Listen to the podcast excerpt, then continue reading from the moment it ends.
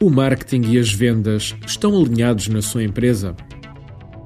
Um dos problemas com que mais vezes me deparo nas intervenções que fazemos junto das empresas no âmbito dos projetos integrados de coaching comercial ou de consultoria prende-se precisamente com este fator: marketing e vendas completamente desalinhados.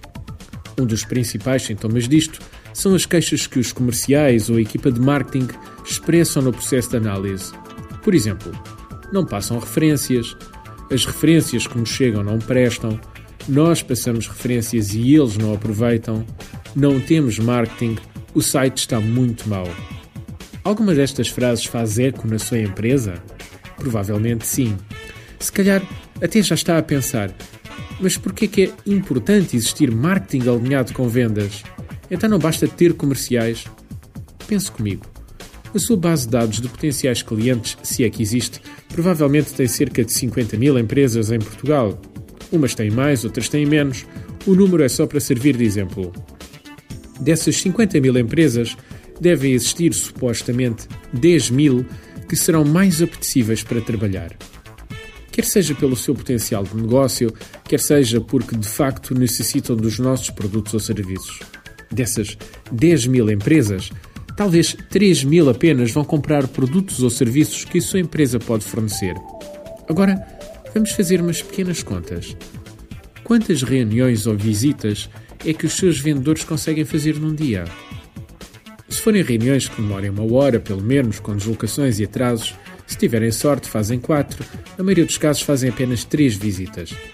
Eu sei que em certos negócios as visitas são mais rápidas e conseguem fazer ainda mais, mas para o raciocínio que eu pretendo provocar, quatro visitas chegam. Ora bem, se recorrer à tradicional forma de trabalhar, fazendo apenas reuniões com potenciais clientes para ver se pode despoltar um negócio, teríamos de realizar as seguintes contas.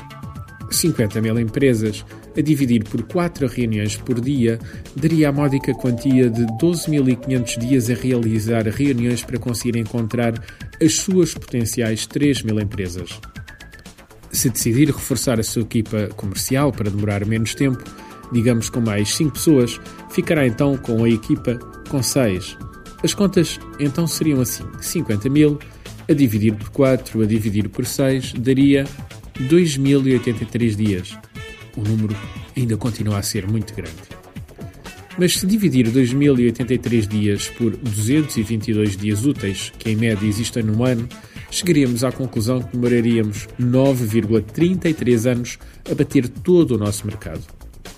Isto, como já reparou, se fosse numa perspectiva otimista de que faríamos 4 reuniões por dia e que teríamos uma equipa com 6 comerciais.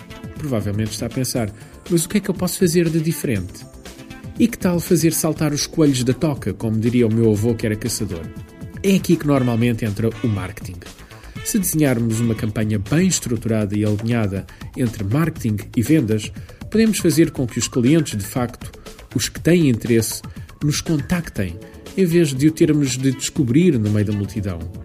Essa campanha poderá ser feita por carta, fax, e-mail o meio não importa, consoante o mercado, o produto ou o serviço a vender, poderá utilizar cada uma destas opções. O que de facto importa é a mensagem que transmite aos seus clientes. Se está a pensar, mas eu não tenho departamento de marketing, só tenho vendedores.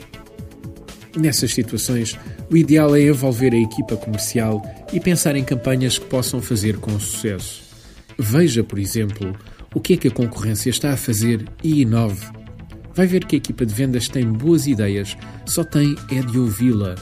Muitas vezes, quando trabalhamos com as equipas de vendas no terreno e eles passam os conhecimentos necessários para fazer uma campanha, ficamos surpreendidos com a criatividade que dali surge. Não é necessário algo de muito rebuscado e com grandes orçamentos.